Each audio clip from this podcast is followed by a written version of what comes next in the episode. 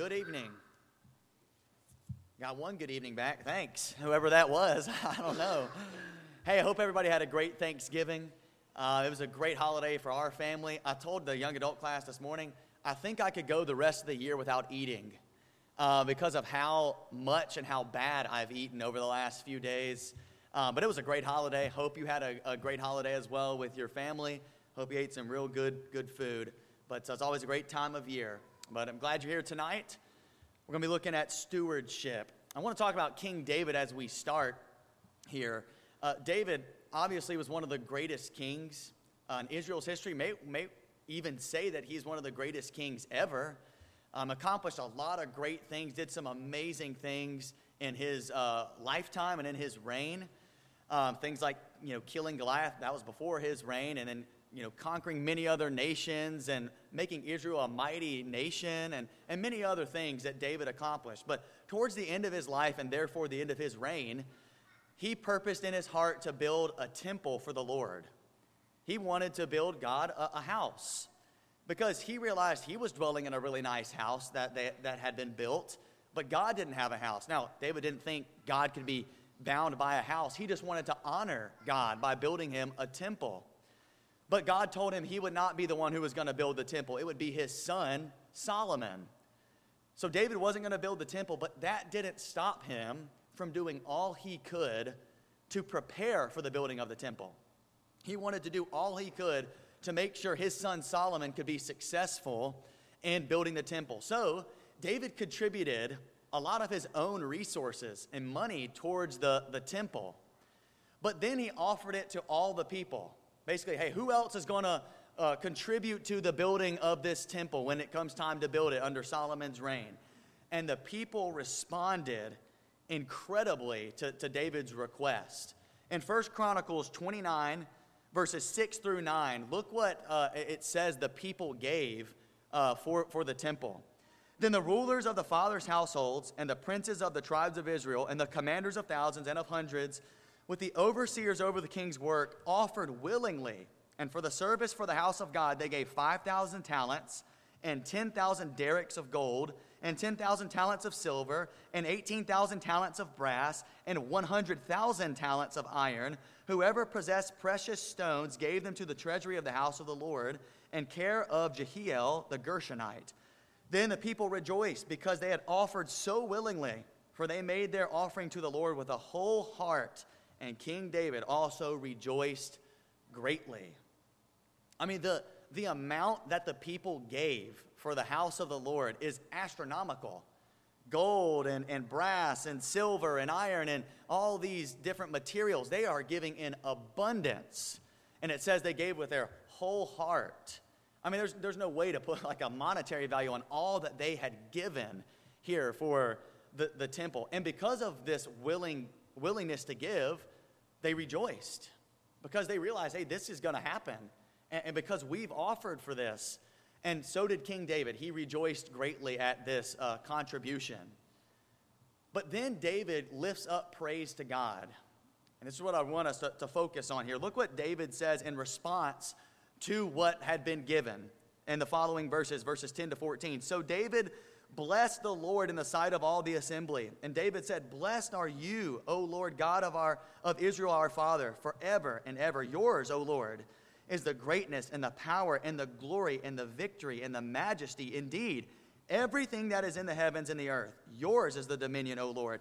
And you exalt yourself as head over all. Both riches and honor come from you, and you rule over all. And in your hand is power and might. And it lies in your hand to make great and to strengthen everyone. Now, therefore, our God, we thank you and praise your glorious name. But who am I? And who are my people that we should be able to offer as generously as this? For all things come from you, and from your hand we have given you. What a powerful uh, blessing that, God, uh, that David lifts up to God. David realized everything belongs to God, everything is God's. And everything that they had offered God was simply what, they, what he had given them. God had entrusted them with these things for a, a period of time, and they're just giving back to God what God had given to them. It was from God's hand. Everything belongs to God. David realized that, and he realized, we're just giving back to you what you've given to us, God. James says this in James 1:17, every good thing given and every perfect gift is from above, coming down from the Father of lights, with whom there is no variation or shifting shadow. Think about all the good things you have in your life. If we were to, to just list those things, you know how many how long we could be here just talking about all the good things that we have in our lives, all the gifts that we've been given. It all comes from God. It's all from his hand. Every good thing given comes from Him. And we would do good to recognize that, like David did. Everything belongs to Him. And we're just entrusted with things that He's given to us right now, but it's all His. Every good thing comes from Him. God has entrusted each and every one of us with different things and blessed us with so many things. The question tonight is how are you using the things that God has given you?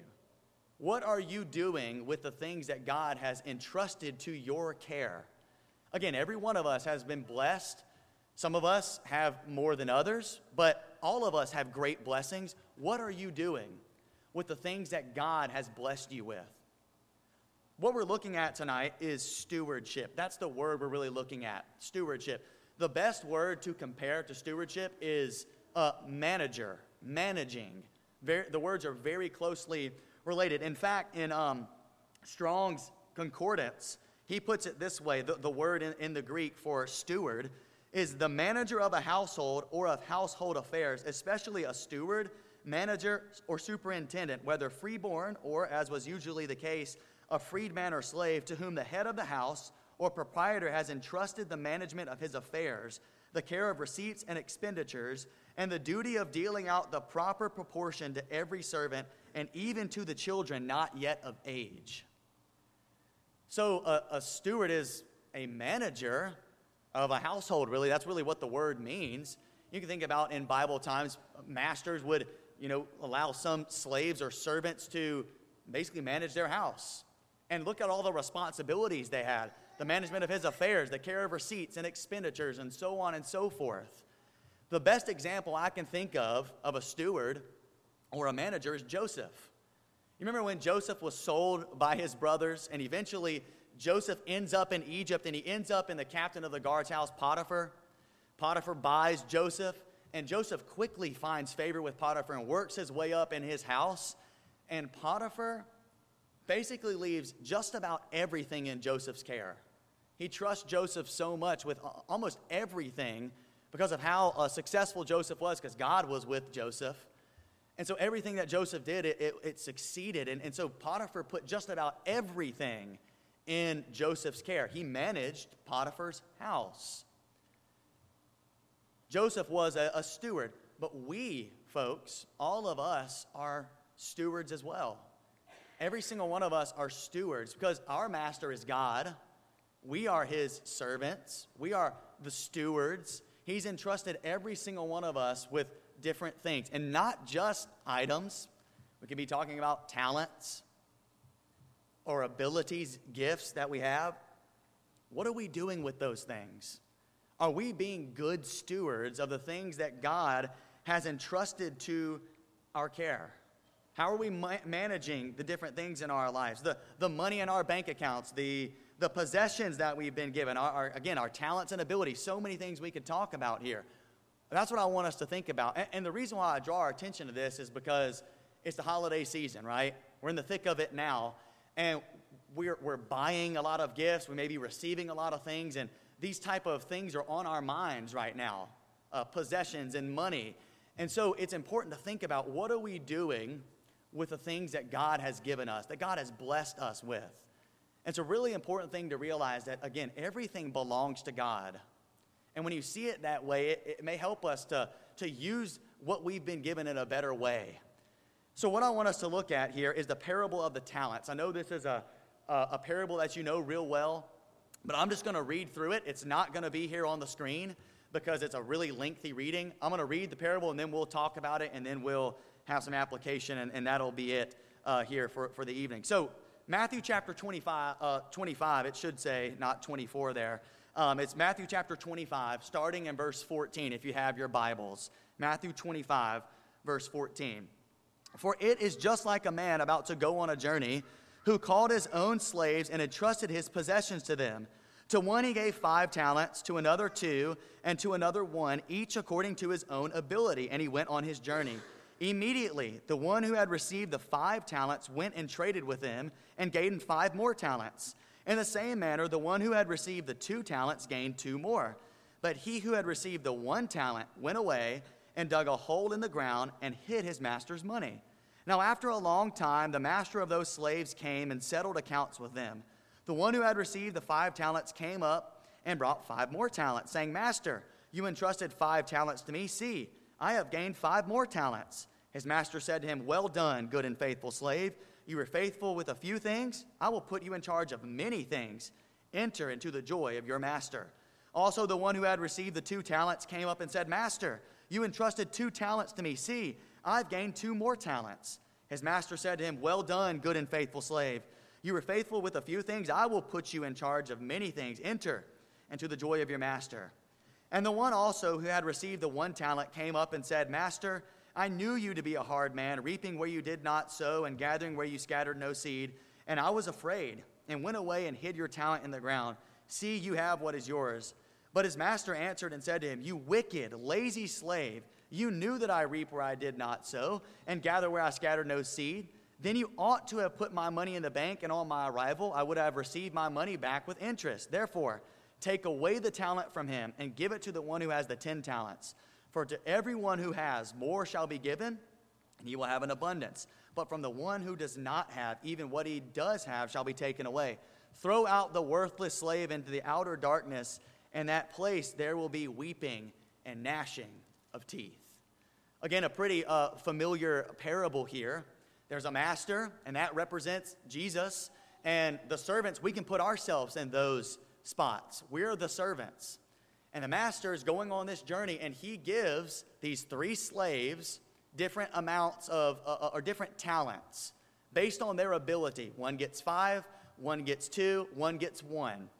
And he expects them to, to do something with this money, right? With, the, with these talents. Now, talents, we're not just talking about uh, like abilities as we think about, hey, I've got the talent to sing or I've got the talent to, to play sports or whatever. That may come into play here, and we'll talk about that in a minute, but really a talent was like a monetary value here. And there's a, a lot of disagreement uh, about exactly how much a talent was, but I found one, uh, one article that said 6,000 denarii was a talent. Now, a denarii was, a denarius was a day's wage. You're talking about a lot of money with just one talent. And so th- this master has entrusted them with a lot here. Even the one who just received one talent had a lot to take care of. And so the master entrusts them with these, these talents. And of course, the two of them, the five talent one servant and the two talent one, they did what they were supposed to, and they were rewarded for that.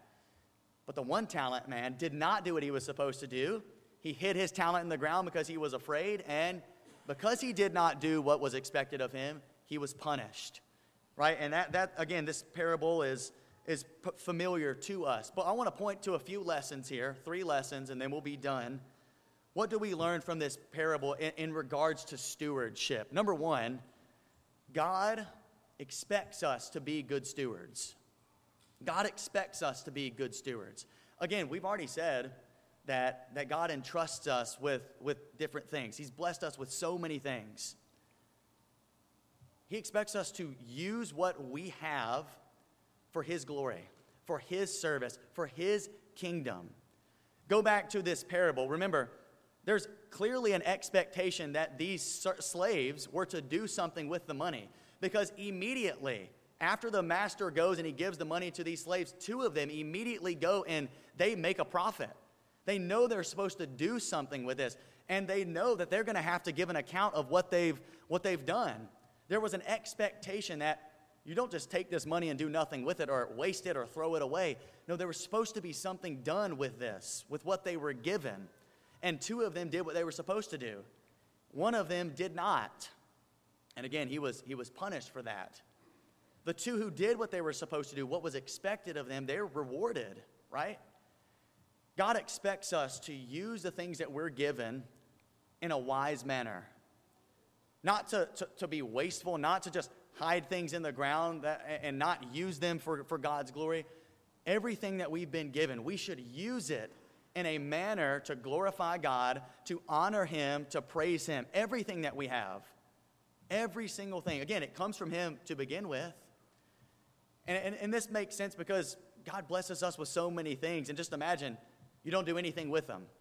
You don't help anybody with, with, with what you've been given. You don't use anything for God's glory. Obviously, that won't be pleasing to, to God. But if we are using the things that we've been given in a way that is pleasing to Him, that is honoring Him, like the two servants did who had the five and the two talents, they, they made that profit and they were rewarded. God expects us to be good stewards of the things that we've been blessed with. So again, I ask, what are you what have you been doing with the things that you've been given? I found a, a quote that really kind of sums up the, the whole parable here, but I, I think it fits really with this point too. Uh, the author is really unknown here, it was just on a website. Um, but here's, here's this quote The meaning of the parable extends far beyond financial investments. God has given each person a wide variety of gifts, and He expects us to employ those gifts in His service. That's really what I wanted to highlight. He expects us to employ those gifts in his service. It's not acceptable merely to put those gifts on a closet shelf and ignore them. Like the three servants, we do not have gifts of the same degree. The return God expects of us is commensurate with the gifts we have been given. The servant who received one talent was not condemned for failing to reach the five talent goal. He was condemned because he did nothing with what he was given. The gifts were the gifts we receive from God include skills, abilities, family connections, social positions, education, experiences, and more. The point of the parable is that we are to use whatever we have been given for God's purposes. The severe consequences to the unproductive servant, far beyond anything triggered by mere business mediocrity, tells us that we are to invest our lives, not waste them. So it's not, again, it's not just about, you know, the money. There's other things like uh, the, the skills and abilities, the, the education, and, and so many other things that we can use for the glory of God. Are we doing that tonight? Are we being good stewards of every single thing that God has given us? And again, some of us might not have as much as others. Some of us might not be a, a, have as many talents as others. But whatever you have been given should be used for the glory of God. Should, should be used in a way that is pleasing to Him. And so, whatever you have, whether it's a lot or a little, use it for His service. He expects us to use the things, for his, the things He's given us for His glory. And just like those Israelites gave to God willingly with a whole heart, so should we. That's number one. God expects us to be good stewards. Number two, this is really important, we will be held accountable for our stewardship. We're going to be held accountable for our stewardship. What's interesting about these parables, by the way, is that these parables are uh, all about the, the return of Christ. Because right before this, he gives the parable of the 10 virgins, where some missed out on, on the banquet, uh, the bridegroom coming. The bridegroom is Jesus. They missed it because they didn't bring oil for their lamps. And when they were out buying some oil, they missed it. They missed the banquet.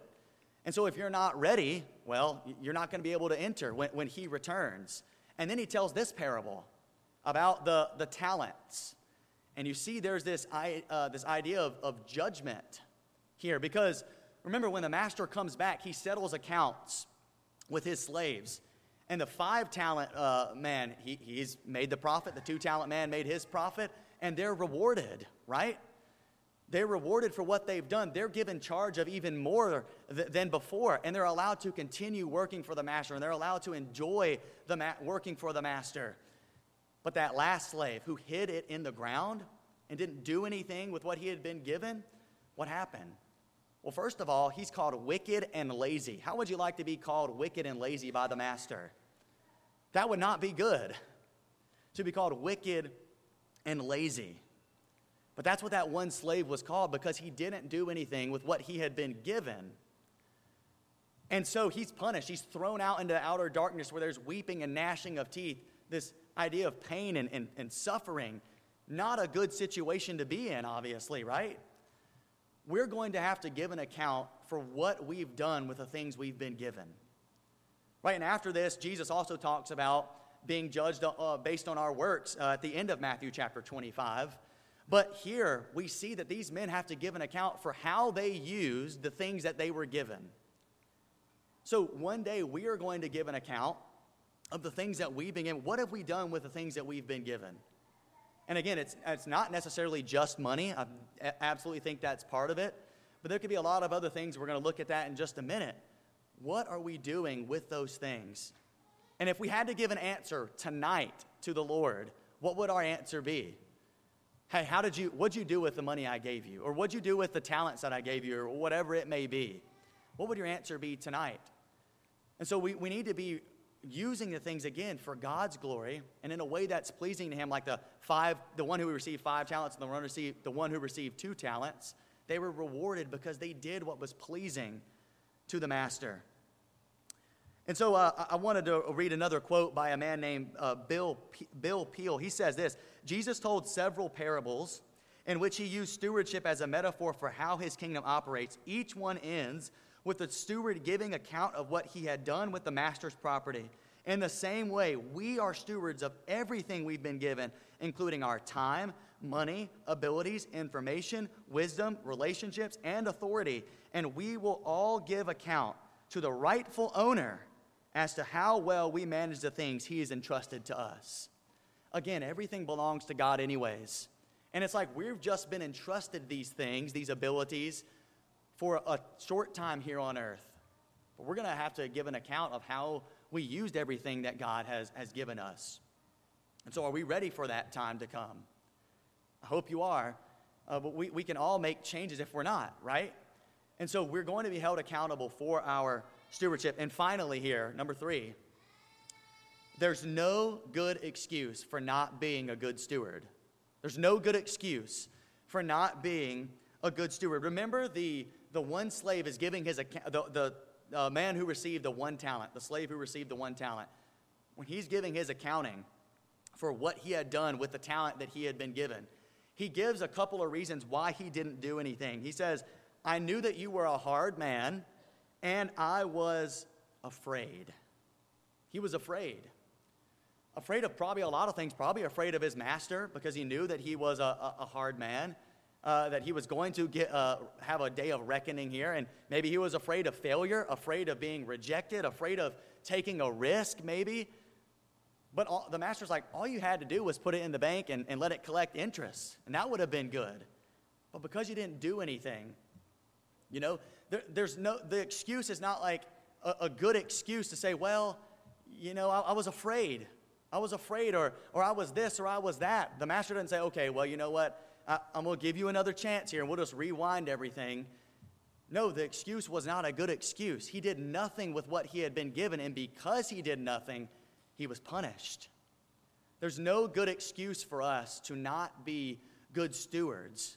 To say, well, I, I, didn't, I didn't have enough, or, or I didn't know what to do with it. I wasn't smart enough, or I, you know, I was afraid. There's no good excuse for that. What we must do again, is use everything that we've been given for God's glory. It doesn't matter how much you have, doesn't matter what, what you think you have, whatever it is, use it for God's glory. Be a good steward of the things that God has given you. That's what we're, we're talking about tonight. He's entrusted things to our care. We know He's coming back one day, and we're going to stand before Him. We know He expects us to be those good stewards. There's not going to be a good excuse when we're standing there if we haven't been good stewards. And so, if we haven't been, we need to start being those good stewards, using the things that God has given us for His glory. And again, understanding that everything is His to begin with, it, it makes it a little bit easier because it's like, you know what, this stuff is not really mine, anyways. This stuff that, that I have and, and, and the abilities and whatever it may be, it's all from God, and I'm just giving back to Him, just like David said. And so there's not a good excuse to not be a good steward. But the things that God has given you, use it for His glory. So I, wanna, I want you to look at some areas of stewardship here uh, on, the next slide uh, once, it, once it pulls up here. Um, this is not an exhaustive list. I'm sure there's more that we could point to here. But I just want us to get our wheels turning about some things, uh, areas of, of, stewardship. Giving is, is one of the, the, the first things that came to my mind. There's a clear expectation in the scripture that, give, that we should be givers, that giving is very, very important. Acts 20, verse 35, that Paul uh, is, is citing Jesus' words, it's more blessed to give than to receive. Proverbs has many different lessons about giving. With the things that you've been given, are you giving to others? Are you giving back to God? This is kind of like, I guess, an overarching thing here. Are we giving back to God? Are we giving to others? Again, we could go passage after passage after passage. These are just a couple of examples about how important giving is and about remembering those who are, are poor, those who don't have as much. Are we, are we givers? Are we people who take the things that we've been given by God, blessed with, so blessed with? Are we taking those things and giving back to God? Are we taking those things and giving to others? And I think that's what a, a good steward does is, yes, I've, I've received so many things, but I'm going to give back. I've been blessed in so many ways. I'm going to give too. And I, have heard it said before that we're never more like God than when we give. That's who God is. He's a giving God. He gives us, He gave us His Son, He gives us forgiveness and grace and so many things. I mean, well, there's an expectation again in, in scriptures to, to, to be givers.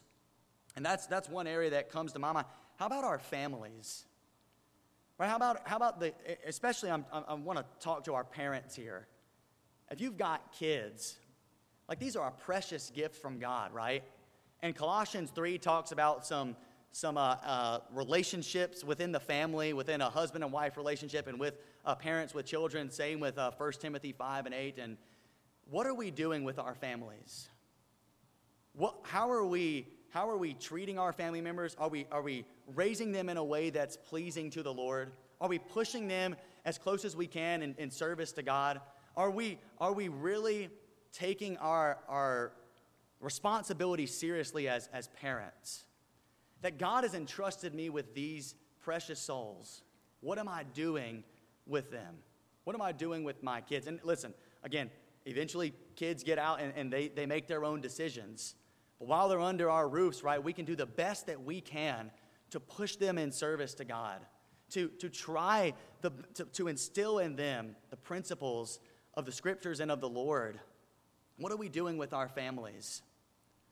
I think that's an important area because we've been given uh, so many, and not just family, we've been given so many other relationships. What are we doing in those relationships? Are we investing in them? How about our gifts and abilities? Uh, David referenced Romans 12 this morning and 1 Peter 4, actually, talking about each of us has been given different gifts. Some of us have the gift of compassion. Some of us have the gift of service. Some of us have a gift of, of song leading and speaking and teaching. Are you using those gifts for the glory of God? Are you using the talents that God has given you for His glory? And that's the whole point. Uh, uh one of the big points of David's lesson this morning is that the gifts that we've been given are to be used to edify, to build up the church, to build up one another. Are you doing that with your gifts, with your abilities? Every single one of us has an ability, has, an, has a gift, and likely more than just one. Are you using those things to build up the body of Christ? Are you using them for the glory of God? And what about your time? One of the most precious gifts that we have time here on earth. Our, our lives are but a span, right? They're so short. They're like a mist that's here for one second and then they're gone. What are we doing with our time? Are we meditating on God's word day and night? Are we withdrawing to spend time with God like Jesus did, Mark 135? What are we doing with our time? Are we using it to, to serve God? Are we using our time to, to, to pray to Him, to serve Him? What are we doing with our time? And I think it'd be interesting if we just sat down and just looked at where we're investing a lot of our time. And we'd kind of be shocked at, at some of the ways we're spending our time. But time is a precious gift and it's so short. How are we using that? And again, we could probably go on and on and on. Uh, one of those quotes mentioned like education and, and, and some other skills and things like that. What are we doing with the things that we have, that we've been given, the opportunities that God has given our way? What are we doing with these things? again, these things are kind of on the forefront of our mind money and, and giving because it's, it's the holiday season. I just wanted us to consider tonight the type of stewards that we're being. With the things that we have, what are we doing with them? Are we using them for God's glory? My suggestion for all of us is first of all, let's view everything that we have, it's God's. It's not mine, it's His. It belongs to Him. And I'm going to use it, secondly, for His glory. Whatever I have, I'm going to, I'm going to use it for Him. So, tonight, if you haven't been a good steward, if you feel like this has been an area where you've been struggling, we would like for you to come forward and we, we'll pray with you and for you. The thing is, we can all make changes if we haven't been the stewards that we should be. If you've never uh, given your life to Christ before, we'd love to talk to you about, with you about that. You can give your life to Him right now. If you have any need, please come forward as we stand and as we sing.